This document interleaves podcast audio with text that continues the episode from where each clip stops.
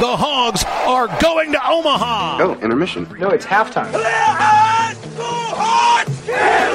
can actually feel Razorback Stadium shaking underneath our feet right now. You just got to keep living, man.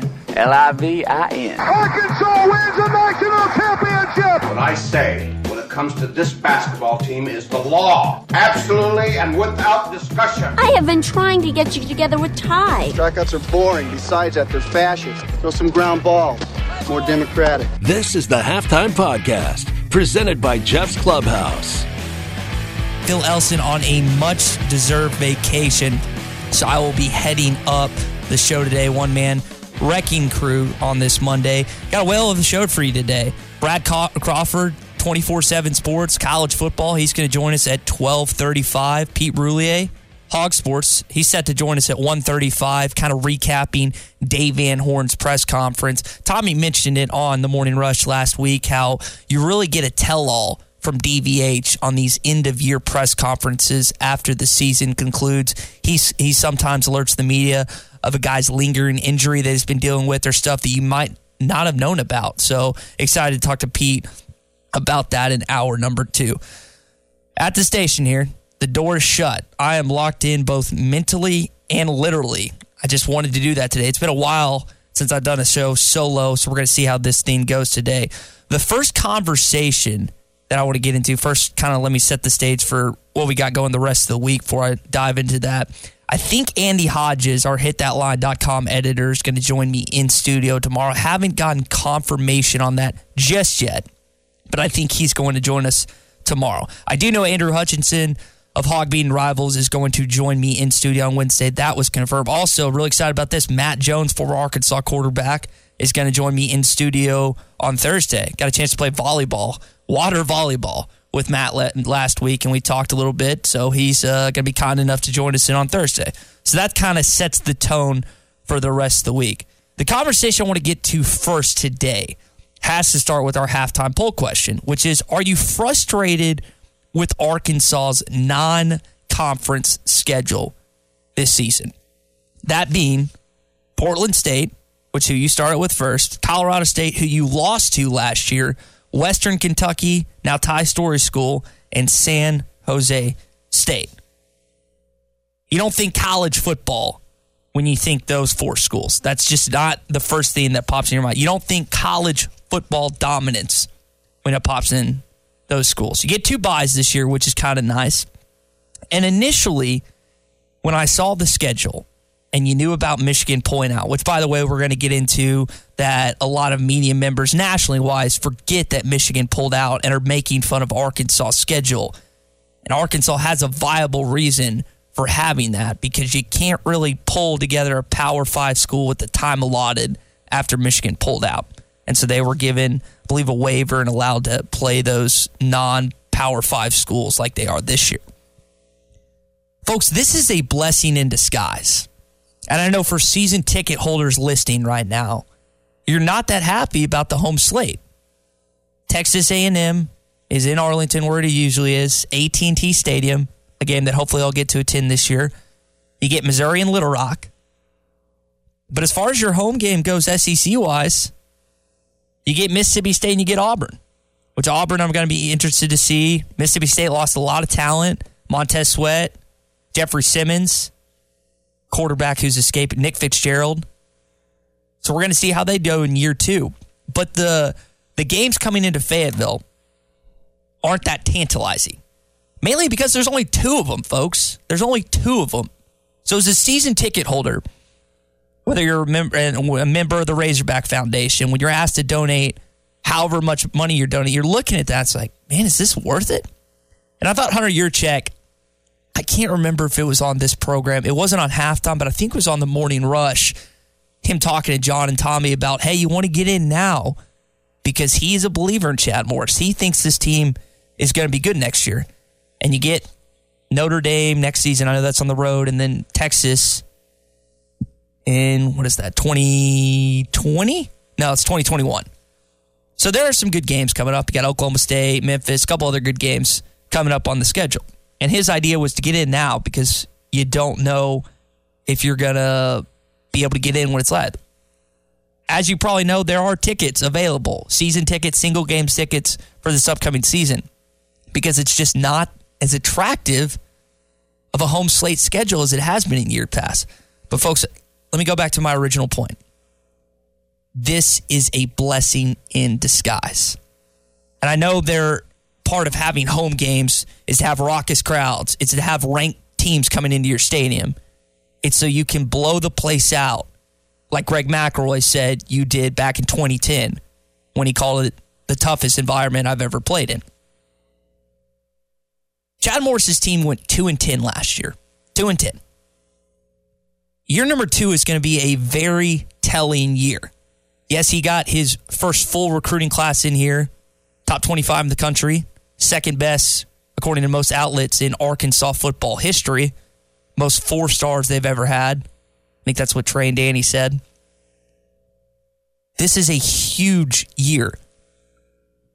I know you want to say that you want to play Power 5 teams. I know you want a really good schedule to see, to attend. I get that. Trust me, I do. I remember the 2010-2011 days. I remember 06. I remember those massive crowds at home. Game day in 06. Still haven't had game day. Every other SEC team has. You're not getting it this year. Sorry. I remember what Donald W. Reynolds Razorback Stadium was like when this team was relevant in the SEC West. They're not going to get that back to that point playing a daunting non-conference schedule in year number two. You're lucky Notre Dame isn't on this team's schedule this year. You're lucky Texas isn't on this team's schedule next year. Yes, you want to have competition. Yes, you want to play with teams that will make you better despite you may losing. You get that in the SEC. You get that on a weekly basis. You get that when you have to go to Death Valley to take on the LSU Tigers. Surely you know you get that when you go to Alabama and you take on Nick Saban and the Alabama Crimson Tide. You get that when Auburn comes into town. Gus Malzahn. You get that. So why would you want more of that outside of just the game being more fun, outside of the games possibly being more memorable? But if you're looking at not from a fan perspective, I know it's hard sometimes because everyone listening right now is an Arkansas Razorbacks fan. But if you're looking what's best for the football program as a whole, this non-conference schedule is great. Because if you can't win these four games, maybe Chad Morris isn't the guy. And that seems like a statement. It's like, Ty, why are you saying that in year two? They need to win every single non-conference game this year and at least one SEC game. At least. You can't go 0 for two straight years in the Southeastern Conference, period. I know it's a difficult league. I know I've just been talking about how monstrous of the teams you're going to be playing this year. You just can't go 0 for. So these non-cons paired with the toughest conference, the toughest, mind you, division in college football, you got to alleviate some of the pain. You got to alleviate some of the difficulty because you're going to get it this year. Yes, it's going to be better than last year. Yes, the team's going to be more prepared. Yes, the team's going to have a better understanding of the playbook on offense. That applies to defense as well with John Chavis' squad. You still need some games that you can call throwaway games that you just know they're going to win. You didn't even have that last year. Because you lost to Colorado State. You lost to North Texas. You weren't able to win the ones that everyone on the planet thought you were going to. Regardless if they have any affiliation with the Arkansas program or not. Scheduling is the biggest topic of conversation right now. Regardless if it's Arkansas related. And I'm talking pertaining to the SEC. Because it, as Phil and I and so many others before us have characterized this point in time, it's Mount Rushmore season. And so people latch on to certain things. You think about Paul Feinbaum, who is the mouth of the South, the voice of the SEC, regardless if you like him or not. He is the biggest conversation starter in this part of the country in our industry. And that's what he's been talking about with whether it's national people, whether it's SEC writers, SEC scheduling. Now, Arkansas, along with Alabama, Tennessee, and Kentucky, were named four of the easiest non-conference schedules by ESPN's Chris Lowe. And he's 100% right. Now, one of these is not like the other, i.e. being Alabama. They get Duke in a non-con this year, and people are just in a tizzy the fact that Alabama, the Mount Rushmore, along with Clemson and maybe Ohio State, we'll see what happens after Urban leaves, of college football. Their schedule. They get Duke, New Mexico State, Southern Miss, and Western Carolina. So they are fulfilling their obligation, the SEC, playing a Power 5 school. But people are in uproar that Alabama does not have a difficult path. Folks, you realize who they played in years past? They played Penn State, Florida State, USC. They have played some titans, past titans really, of college football on their non-conference schedule. I'm honestly surprised David Cutcliffe and Duke want to play them. I think Cutcliffe's still the coach there because he just won some award at Tennessee. It's not easy if you're Alabama to schedule teams because no one wants to play you because of how dominant you've been the last couple years. Yet they found a way to schedule home and home series with Texas, West Virginia, Notre Dame, and Oklahoma in the upcoming years. Then look over to Clemson, who most college football people think that they have a pretty easy path to the national championship. Now they get South Carolina, I believe that game's on the road this year in Columbia, and then they also host Texas A&M. So that should be a pretty good game. I'm curious to see what Jimbo does in year number two, if they can muster a win out there. But their conference schedule is atrocious. The ACC right now is bad. I know we make fun of the Pac-12 on this show a lot, but the ACC, you remember when Jimbo and Dabo a couple years back said that this was the best conference in college football, and the SEC as a whole just laughed at them, and now it's really showcased itself? Their conference schedule is a joke. And so I want to tie that back into the point, the idea that if you're Arkansas, your non-conference being lackluster is okay because you're not to the likes of Clemson. You're not to the likes of Alabama. You're not even to the likes of Auburn right now. And that irritates fans because of what happened with Gus Malzahn here. But you're not to that level. A few years back you were. 2010, 2011. Some people say 06. But you're just not right now. Michigan pulled out. That was huge. That was monumental. You're telling me you'd want to go to the Big House this year to play Jim Harbaugh's Wolverines? They would beat Arkansas by 50, regardless if Shea Patterson had a good game or not. That defense would eat Ben Hicks or Nick Starkle, I'm assuming it's going to be Hicks, alive. Eat them alive. And I hate saying that as a guy that loves competition and as a guy that loves to measure up. That should hurt. That should hurt you as an Arkansas fan that you're glad you're avoiding a tough college football team. Something should absolutely be just ticking you off just thinking about that. But you know what? That's where you're at right now. That's exactly where you're at right now. Again, you get Texas, BYU, Notre Dame, Oklahoma State, and Memphis. Some decent non-conference games coming up, which you should be excited about. And if you're a believer in Chad Morris, you hope that this football team can eventually compete in those upcoming games. Year number 3, Alabama, LSU at home. I said year number 2 is going to be a telling year. I feel like every year is going to be a telling year under Chad Morris, especially these first year years.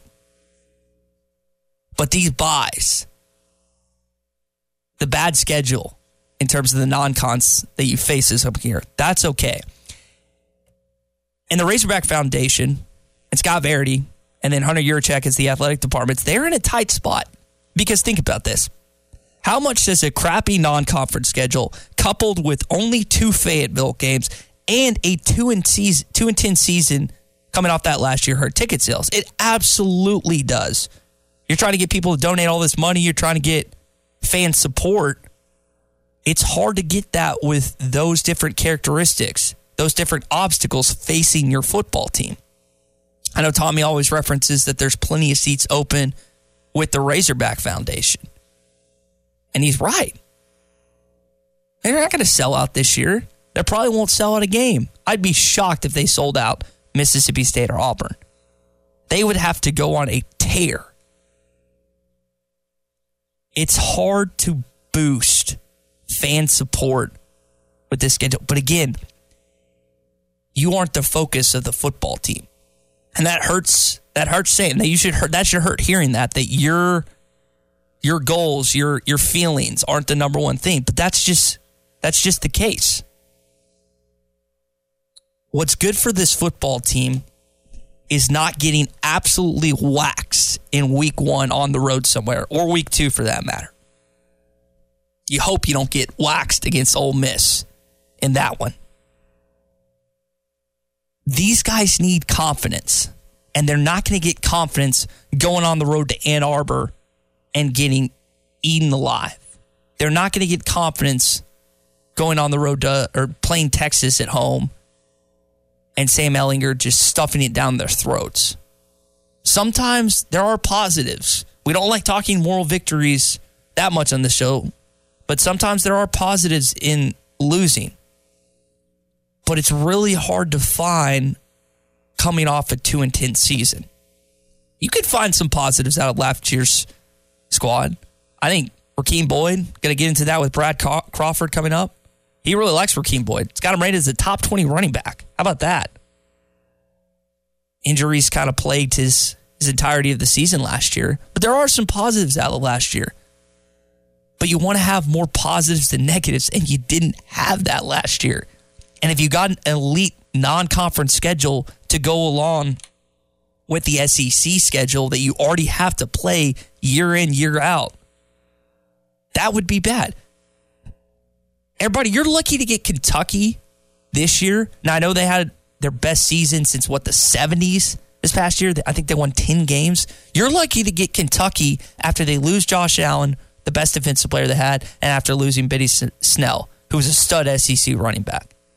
Arkansas is fortunate to get them. Now, I can't tell you every characteristic of that team in blue and white. I can't tell you if Stoops will have them ready to go for their matchup with Arkansas. And I can't tell you if Terry Wilson will be able to transform as a passing quarterback. But folks, this year, it's not as bad as it could have been the schedule-wise. I know you go to Alabama and you go to LSU, and that's never fun when you have to do that in the same year. Luckily, if memory serves me correct, you still get LSU after their Bama game, which I know there's always people, this would be the year that LSU finally beats Alabama and wins the SEC West and goes to the SEC Championship. It ain't going to happen at Bryant-Denny Stadium.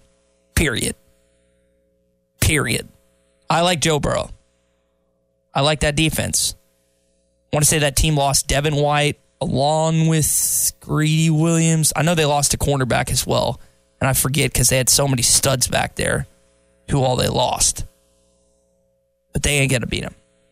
See, the schedule plays out not for a 10 or even an 8-win season. NCAA football, I think so. We'll get into that in hour number 2. But it's at least conceivable that this team might make a bowl game. And if you had daunting non-conference opponents ahead of you, it wouldn't even be in that category. And you should be thankful for that. Absolutely thankful for that. It could be a lot worse, folks. And again, you look back to last year and you say, Ty, it can't get any worse than that. How about going 0-2 in 2 years in the SEC? I'd say that's pretty rough. Now, that would be over the course of 2 years, obviously. So maybe people would look at that and say, well, that was a 2-year period, so it's not as bad as one particular loss, a loss against a Citadel or one particular year. Even if you were a managed win non-cons, they got to get a conference win, and they got to be healthy. You're not going to, and I'm not saying that they're going to go injury-free through the non-conference games, but I'll tell you what, if they played the likes of Michigan or Texas or some of their opponents that they have in the upcoming years this year and then still had to play the schedule they await, man, you don't want to do that. Jeff Taylor and his staff over at Jeff's Clubhouse has a fantastic catering service, and they can almost cater up to any size. Give them a call today at 479-308-9123, or check them out on Facebook, or visit online at theclubhousefs.com. Now back to the Halftime Pod. Let's go. Brad Crawford, 24/7 sports college football analyst, kind enough to join us on this Monday. Brad, I want to start with what we were talking about before I had you on and what I texted you about, wanted to have you on about. It's you previewed every SEC's most important game of this season. And for Arkansas, you picked Kentucky. No Josh Allen, no Benny Snell, but the Hawks do have to face Terry Wilson down there in Lexington. Why do you think that's the most pivotal game for the Razorbacks this upcoming season? Yeah, first of all, thanks for having me, Ty. I think there's two, I guess you can call them favorable SEC games this year for the Razorbacks in getting to 6 wins. My preseason win total for Arkansas is 6. I think they're going to get over that Vegas number of 5 and get to a bowl during Chad Morris's second season, mainly because I have them winning at Ole Miss and winning at Kentucky. And that second game in Lexington is that swing game. You know, there's a very good chance that Arkansas is 4-1, you know, heading into that bye week. If they can beat Ole Miss, probably a loss to A&M, and, you know, win the rest of those games in September during the non-conference slate. And that sets up that bye week before Kentucky, a Wildcats team that loses much of the bulk off last season's team. So for Ole Miss, week 2, it's a game Arkansas has to go down for Oxford. I know they're putting in Matt Corral, got a new quarterback. He lost a lot of wide receiver talent from last year's team, but I don't know if I have the gall to pick Arkansas in that game. Why do you think the Razorbacks are going to pull it out there in week 2? Yeah, I don't think the Ole Miss defense is going to be really solid. You know, they rank toward the bottom of my position group unit rankings heading into fall practice in August. Lost several starters there, and Ole Miss really has not been good on that side of the ball in recent years. I think, too, that's going to give Arkansas a chance to maybe find itself offensively. Ben Hicks is going to be the guy, in my opinion. Not sold on Starkle coming in and you know, getting those first-team reps. I think Hicks is going to be the guy for the Razorbacks. You're looking at a triple-headed backfield, you know, with Boyd, Whaley, and Chase Hayden that, you know, might be one of the best position groups in the SEC West. And, of course, the wide receiver group with those guys coming in, including Trey Knox, going to be loaded. So that's a game that Ole Miss is probably a field goal to small touchdown favorite, but I think Arkansas wins that and, you know, starts the season 2-0. Brad Crawford, 24/7 sports college football analyst here with us on Halftime. Brad, you said something interesting there talking about the quarterback battle. I think Hicks is going to be the starter, but a lot of people are under the belief that Nick Starkle is going to supplant himself over Hicks at some point in the season. Do you think Hicks has that starting position throughout its entirety, or do you think Starkle will eventually take it over? Yeah, I think both guys are obviously going to probably share snaps in September. I think Hicks is going to exit fall practice as the guy. He's more, in my opinion, Chad Morris' quarterback. Chad Morris, you know, doesn't really ask for a ton of running in his offense, and I think Hicks is a guy, while he can move it on the ground a little bit, he's not like Starkle. He's more of the, you know, pocket passer type. Very good career at SMU, and like I said, that was kind of the first big fish that Morris went after to, you know, change this quarterback dilemma he has right now in Fayetteville, and Starkle was kind of just an icing on the cake ad. Coming from Nick's camp, though, you know, he would not have signed with Arkansas had he not thought he would get some reps this fall. So I think it's one of the more intriguing quarterback position battles in the SEC. So you did a top 25 running backs list a couple weeks back, and you had Rakeem Boyd all the way up at number 20. And I initially, when I read that article, I was kind of surprised at that. And I know he showed flashes, he showed glimpses last year, Brad. But why do you think he has the potential to be a top 20 running back in college football? Yeah, I think he's a guy who's eventually going to be playing in the NFL. You know, you don't see many kind of off the paper NFL guys at running back in the SEC this season. Obviously, Najee Harris, kid at Vanderbilt, those are two guys that kind of jump off the page. But Rakeem Boyd's a guy who I think as long as he continues to develop into that premier, you know, running back one type guy for the Razorbacks, he's going to have a good year. A lot of that is going to fall, honestly, on how Arkansas's O-line performs. I think there's two guys returning there who had starting spots last year. So even bringing Ben Hicks back into the equation, the Arkansas offense is going to go as far as that, you know, offensive front allows. So, Brad, Arkansas announced that Nolan Richardson would be on Bud Walton's court this upcoming season, and I'm going to shift gears and then come back to football for a sec. And then they announced that Eddie Sutton, who's also a former Arkansas head coach, would be on the practice facilities court there in Fayetteville. With Darren McFadden, it's just weird to see a running back don the number 5. I know he never won a Heisman. I know he never won a national championship. But it just doesn't feel right to me to see another guy wear that uniform. Do you have a criteria when you retire a jersey in college football? Do you have an opinion on that? I mean, I think as far as Arkansas football are concerned, you know, I'm only 32 years old. I've followed the Razorbacks from about, you know, early high school to now. I mean, he's the best player that I've seen come through Fayetteville. Very, very fun to watch, too. Let me tell you a story about Darren McFadden. So I'm a Gamecock fan, as most folks know, before I got into this. And, you know, I've never seen a running back. I don't know if you remember, he had about 375 against the Gamecocks, you know, several years ago. Yeah. Felix Jones, I think, ran for 250 that game. You know, I've never seen a guy coming out of that wild hog formation who was just getting 15 yards a carry, whether it was left, right, you know, off tackle. It was just amazing to watch a guy who, like you said, never won the Heisman, but he does have a Doak Walker. He was very fun to watch, and as far as Razorback football lore is concerned, I think his number should be retired. Talking college football, Brad Crawford at B Crawford 247 on Twitter.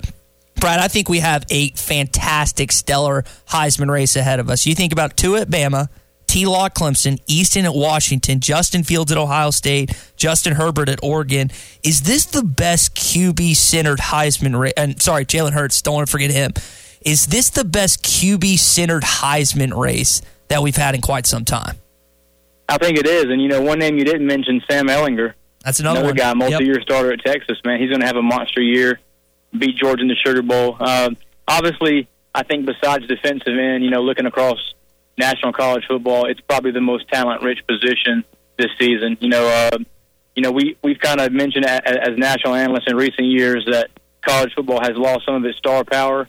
And a lot of the preseason conversation revolves around, you know, the big-name head coaches. I think this year the players kind of, you know, take rightfully what's theirs. And, you know, you have guys like Tua and Trevor Lawrence and Jalen Hurts, you know, stealing some of the headlines. If I had to handicap that position right now, though, I would say there's three quarterbacks as finalists, and that would be Trevor, Tua, and Jalen Hurts. Brad, you mentioned Sam Ehlinger. I don't know if you caught the comments from Baker Mayfield on. Oh, yeah. Okay. So my buddy Tyler McComas does sports talk over in Norman with Ted Lehman, and they had Baker on, and they asked him about Ehlinger, and Baker, as he often does, let his mind be known. He was honest and open about his opinion. I don't like him, and he doesn't like me, and I hope he knows that I don't like him. Do you have a problem with an NFL quarterback calling out a college quarterback, even though they played against each other? Is that just kind of a wash for you? Look, I mean, Baker, he's a great player, but he couldn't be any less likable as far as a person. I mean, just from the comments he makes and some of the antics he made, you know, while a Sooners quarterback, you know, with the jockstrap thing against Texas and, you know, some of the gestures he made. It's just, you know, he kind of created a personality, and now he has to live with that and live up to the, you know, brand that he has created. I don't know why he's worried about, you know, some of the head-to-head battles he had with Ehlinger in high school and that sort of thing. It's just kind of strange to me that he picks out a Texas quarterback and continues, you know, the horns down mantra that he has done the last 3 or 4 seasons. I still hates Texas, even though he's from there. He just hates the Longhorns, man. I want to go back to the Heisman talk we were talking about and kind of change it up a little bit. For me, Tyrann Mathieu in 2011 was the best college football player, and I thought his impact on the game was absolutely incredible. And I thought he was the best chance a defensive player had to win the Heisman Trophy in recent years, Brad. Do you think that trophy is just an offensive award now, or can you see a defensive player winning that award in the next few years? I think it's definitely a quarterback/running back dominated award. Even running backs and wide receivers, it's very rare for those guys to win them. I think Derrick Henry was the last running back, I want to say, to win the most prestigious award. I agree with you, man. In 2011, seeing Tyrann Mathieu, I think he had 8 forced fumbles in one year. We see the thing that was pretty interesting about him is he also moonlighted on special teams and had a couple, I think, punt return scores. Yeah. That's what it's going to take, man, for either a cornerback or safety, hybrid-type player.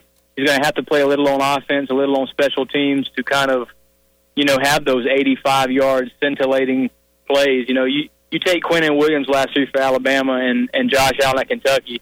Those are two guys who I think, warranted National Player of the Year votes, but neither of them had, kind of game-changing, highlight-worthy plays that were on a national stage. So it's going to take a big special teamer type guy to get that. I haven't voted, but if I would certainly vote for a defensive player. I've got no issues with it. Talking college football, Brad Crawford, 24/7 Sports here on Halftime. Brad, SEC Media Days coming up shortly. I know that really kicks things off for college football and especially our region, people getting really excited about that. Which SEC player are you most looking forward to hearing from down there at SEC Media Days? I'd like to see what Jake Bentley has to say ahead of his senior season at South Carolina. The off-season narrative around Bentley has been, he decided to come back to school when he didn't like his late-round NFL draft grade. He is one of the few three-year starters in the SEC at quarterback this season. And, you've seen the posters on the wall throughout the offseason that the Gamecocks have the toughest schedule in the country, one of only two teams to play, Alabama, Clemson, and Georgia. So I think of all players who are going to be in Hoover, pretty sure Jake's going to be there. I'm interested in just finding out, what his thoughts are ahead of the season. Will Muschamp's fourth year. He's won more games than anybody over 3 seasons at South Carolina, but the problem is Jake Bentley and Muschamp aren't beating the ranked team. So there's plenty of opportunities this year for the Gamecocks to be kind of one of those surprise teams in the East. Brad, let me top off the interview with this. I opened up the show talking about scheduling, and specifically for Arkansas. They're coming off a 2-10 season. They were atrocious last year. They don't have a single Power 5 with Michigan backing out. Do you think it's beneficial, the fact that the Razorbacks avoided a Power 5 team and really just have a lackluster non-conference schedule in year 2 of Chad Morris? I'm going to be honest. If I'm Chad Morris, I really like this schedule and how it sets up. But a lot of fans, question scheduling and, not wanting to pay premium price for, games against Alcorn State and those kind of teams. Teams like Arkansas who finished 2-10 last year, they're trying to get to a bowl game. Chad Morris is doing everything he can to show forward and upward trajectory, and I think getting to 5 or 6 wins this year, no matter who they beat, is going to do that. A lot of fans don't care who you beat as long as you get to the postseason, and I think a lot of the outsiders just don't understand how hard it is to schedule, very good Power 5 teams. Greg Byrne at Alabama is having a problem right now. Bama's AD, scheduling those home-and-home type series against, quality top 25 competition. Yeah, no one wants to play Bama. I get that. Brad Crawford, 24/7 Sports, college football, and a lot of SEC football. Make sure you follow him on Twitter at bcrawford247. Brad, thanks for hopping on with us, bud. Have a good summer, man. Jeff's Clubhouse has the best brunch in town every Saturday from 10 a.m. to 2 p.m., bottomless mimosas, an endless buffet, and so much more. 2801 Old Greenwood Road in Fort Smith. More Halftime Pod coming at you. All right, I alluded to it earlier. NCAA football 2014 updated when 2019 rosters has Arkansas going 8-4. That's coming up on 3 Up, 3 Down. Strike 3. Good morning, good afternoon, good night. What does 3 up and 3 down mean to you, Airman? End of an inning. Strike 3. 8-4, folks. I almost fell out of my chair when I initially saw that. 8-4. 8-4. So SG4 Sports puts out projected records of a lot of different teams. And here's the reaction after NCAA 2014 with 2019 updated rosters projected Arkansas 8-4. They would finish 8-4, 4-4 in the SEC. Again, I think that is probably better than what this team does in real life, and I think Arkansas fans will be really happy with an 8-4 season. We'll see how it plays out, but that's what NCAA football said about it. And even the games that they lost, a lot of those they showed a lot of fight in, like the Alabama game. They looked really improved, so we'll see again if it plays out that way in real life or if this game is wrong. I'd love to get your thoughts on this video down in the comments below. Anybody out there think Arkansas could actually pull this off and go 8-4? So that's my first up for 3 Up, Free Down. It has to be the fact that NCAA football 2014 with updated 2019 rosters with the simulated season has Arkansas going 8-4 with wins over Kentucky, Auburn, Mississippi State, and Mizzou. And we just had Brad Crawford on, and he talked about how he thinks Arkansas is going to win road games at Kentucky and at Ole Miss. He doesn't like Ole Miss's defense, and he's not too fond of Kentucky's team. So that's interesting. I think that's a lot more realistic than the Razorbacks going 8-4. But hey, maybe NCAA football's right. We'll see. They have them losing to Ole Miss 27-20, Texas A&M 38-35, LSU 48-34, and an overtime loss to Bama. Last year before the season, I thought conservatively the Razorbacks were going to go 6-6. We all know how last year went. They went 2-10. At this point, I got them going 5-7. Now, I have not mustered up the courage to pick out which conference game I think the Razorbacks are going to pull out. But I do think they're going to go 5-7. I think they're going to get those 4 non-conference wins, and I think they're going to get an SEC win.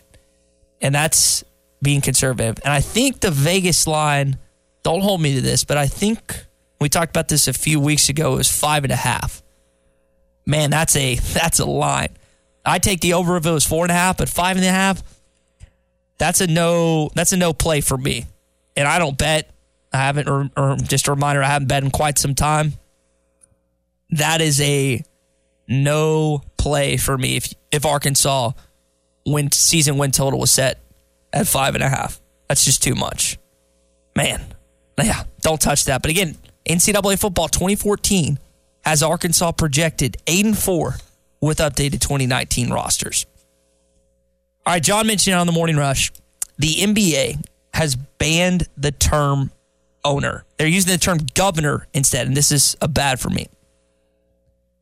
And this is one of those topics I'm not going to get in depth to. I don't want to become Clay Travis or Dan Le Batard or whatever political sports figure that likes to tie in a lot of politics. That's not really me. I don't have enough knowledge to get into that conversation. Phil and I were joking about that during our inaugural show, how we weren't really going to talk politics. And I think it's best, most of the time it's best served that you don't talk politics on a sports radio station. So, but this is the one time where I'm just diving into it slightly. I'm just poking the bear a little bit. I just don't get it, y'all. I just don't get it. And maybe that's me being a white male. And I try to look at things a lot of different ways. College really taught me that, especially going to a predominantly white private school with not a lot of outside knowledge or outside experience. College really changed that for me. But I don't understand it. I just don't get it.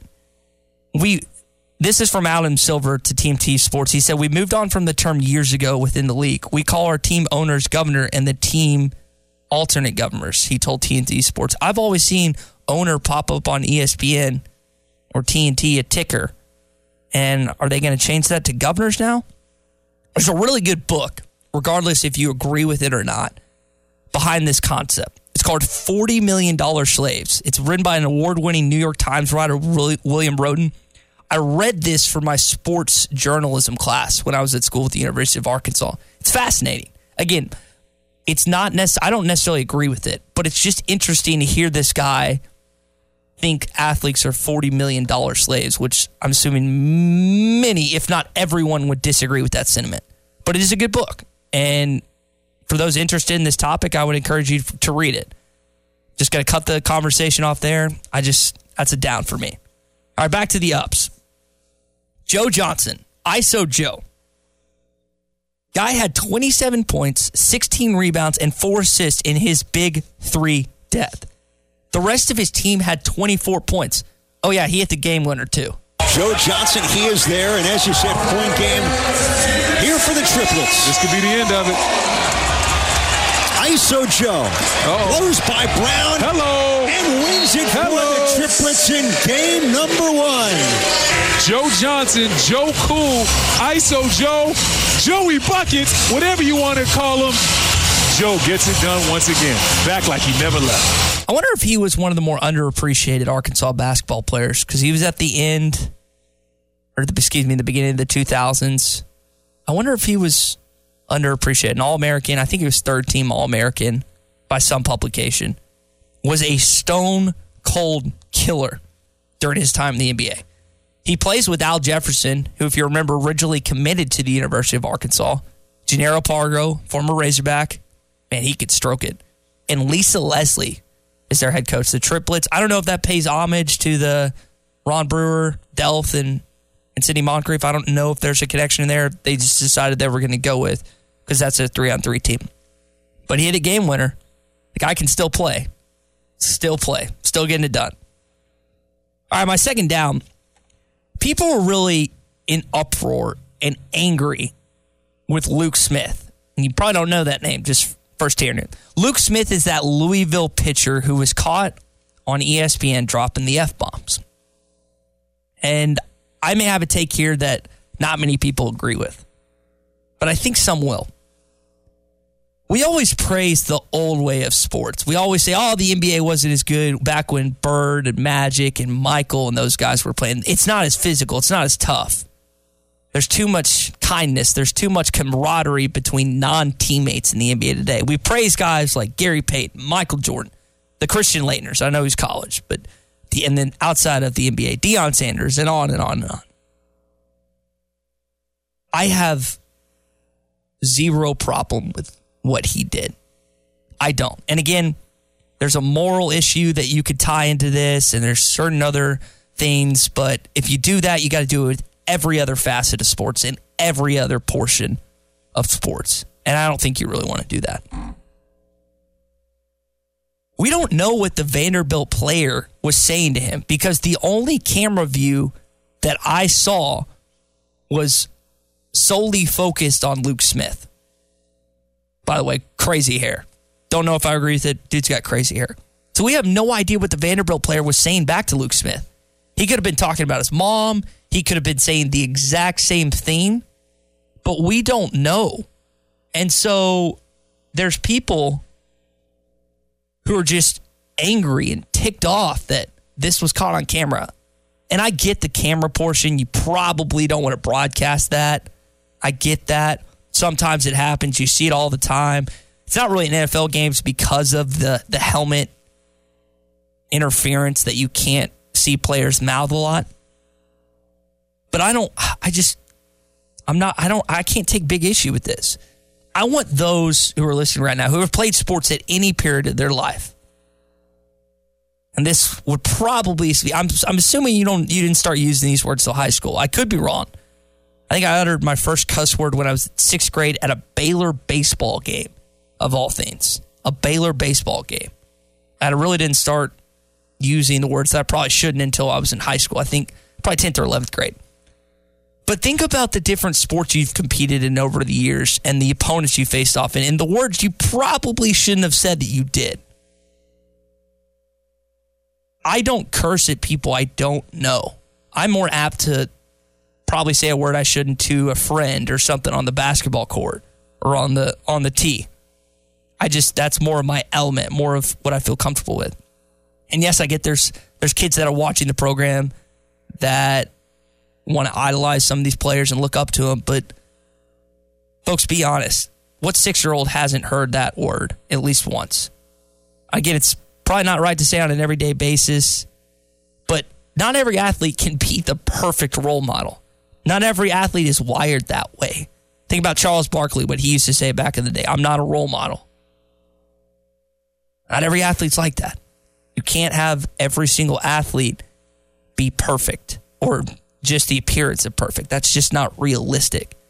So again, I think it goes back to we don't know what the Vanderbilt guy said, and that's just the competitive fire. Again, there's a moral issue, but if we try to do that, we'd have to tie it in with everything else in college athletics, and I don't think you want to go there. So I don't have a problem with that.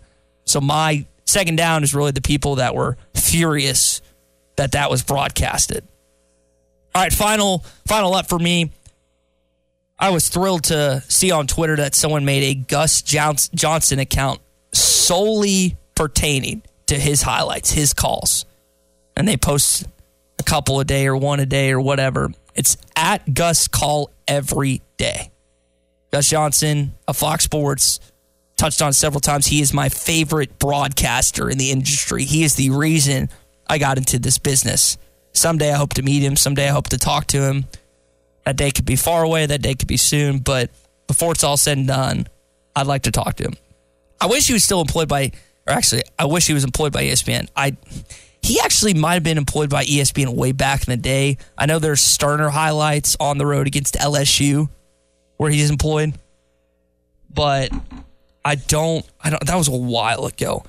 But one of the highlights that always comes to mind if you're an Arkansas fan was the Joe Adams punt return back in 2012 in the Cotton Bowl against K-State. And he gets it away. Wade and Adams back deep. Adams with it at the 45. Adams skipping. Adams gets outside. Watch out. Hits the sideline. The jet. Touchdown Arkansas.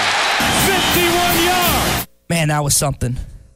That highlight, that win, the Cotton Bowl win, that's really the last time you felt good as an Arkansas football. Well, not good. You felt great as an Arkansas football fan.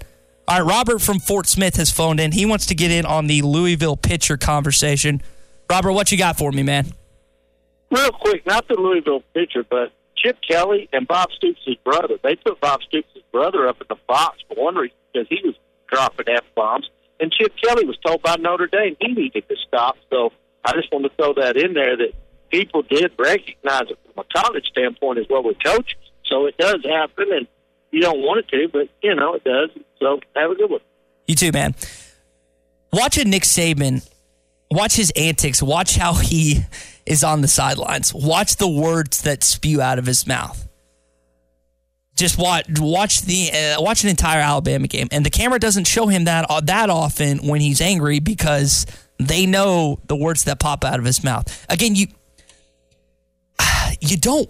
This is where it gets kind of a difficult conversation to get into. You don't want the players and the coaches to necessarily say that. Like that's the consensus from most of the people watching, the networks and all that. But it happens, and especially in a competitive game like Louisville and Vanderbilt. Tempers are flaring. Emotions are flaring. Emotions are high. Louisville would go on to lose the game.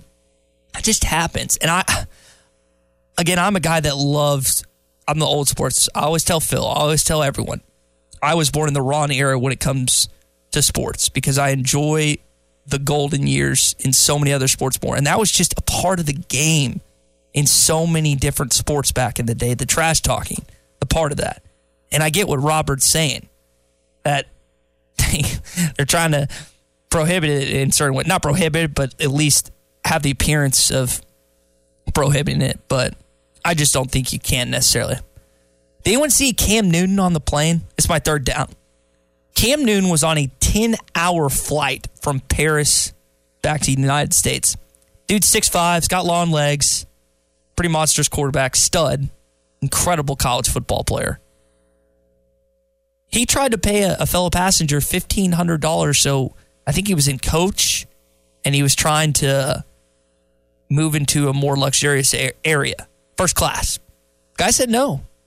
I guess $1,500 to him is like a $10 bill to me. I'd be thrilled. But that's just incredible to me, and that's a down for me.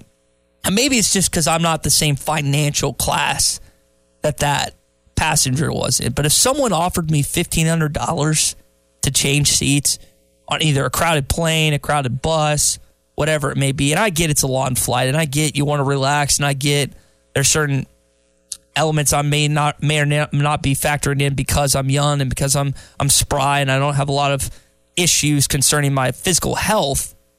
But I'm taking that $1,500, y'all, every single time. every single dime. And I'm one of the few Arkansans that likes Cam Newton. I know people think about his father Cecil and the amount that was requested by him to Mississippi State and how Auburn just apparently, and huge air quotes around this, didn't pay him. He just wanted to go to Auburn because Auburn was a good program and there was no financial compensation that was divvied out to either him or his father when he decided to join the Auburn Tigers.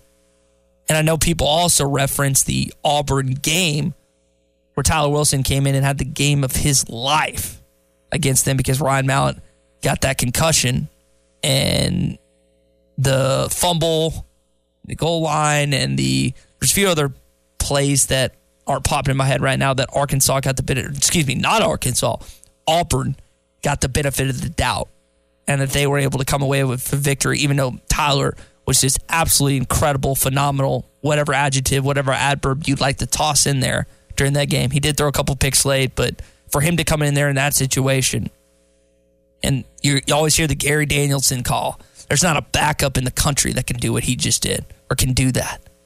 Just absolutely incredible what he did that day. If only it would have come out with a win. But again, Cam Newton didn't get his seat. Had to suffer through, I guess, coach through the remaining 10 hours of flight. You're listening to the Halftime Podcast, presented by Jeff's Clubhouse. Check out the Bud Light Morning Rush podcast at hitthatline.com.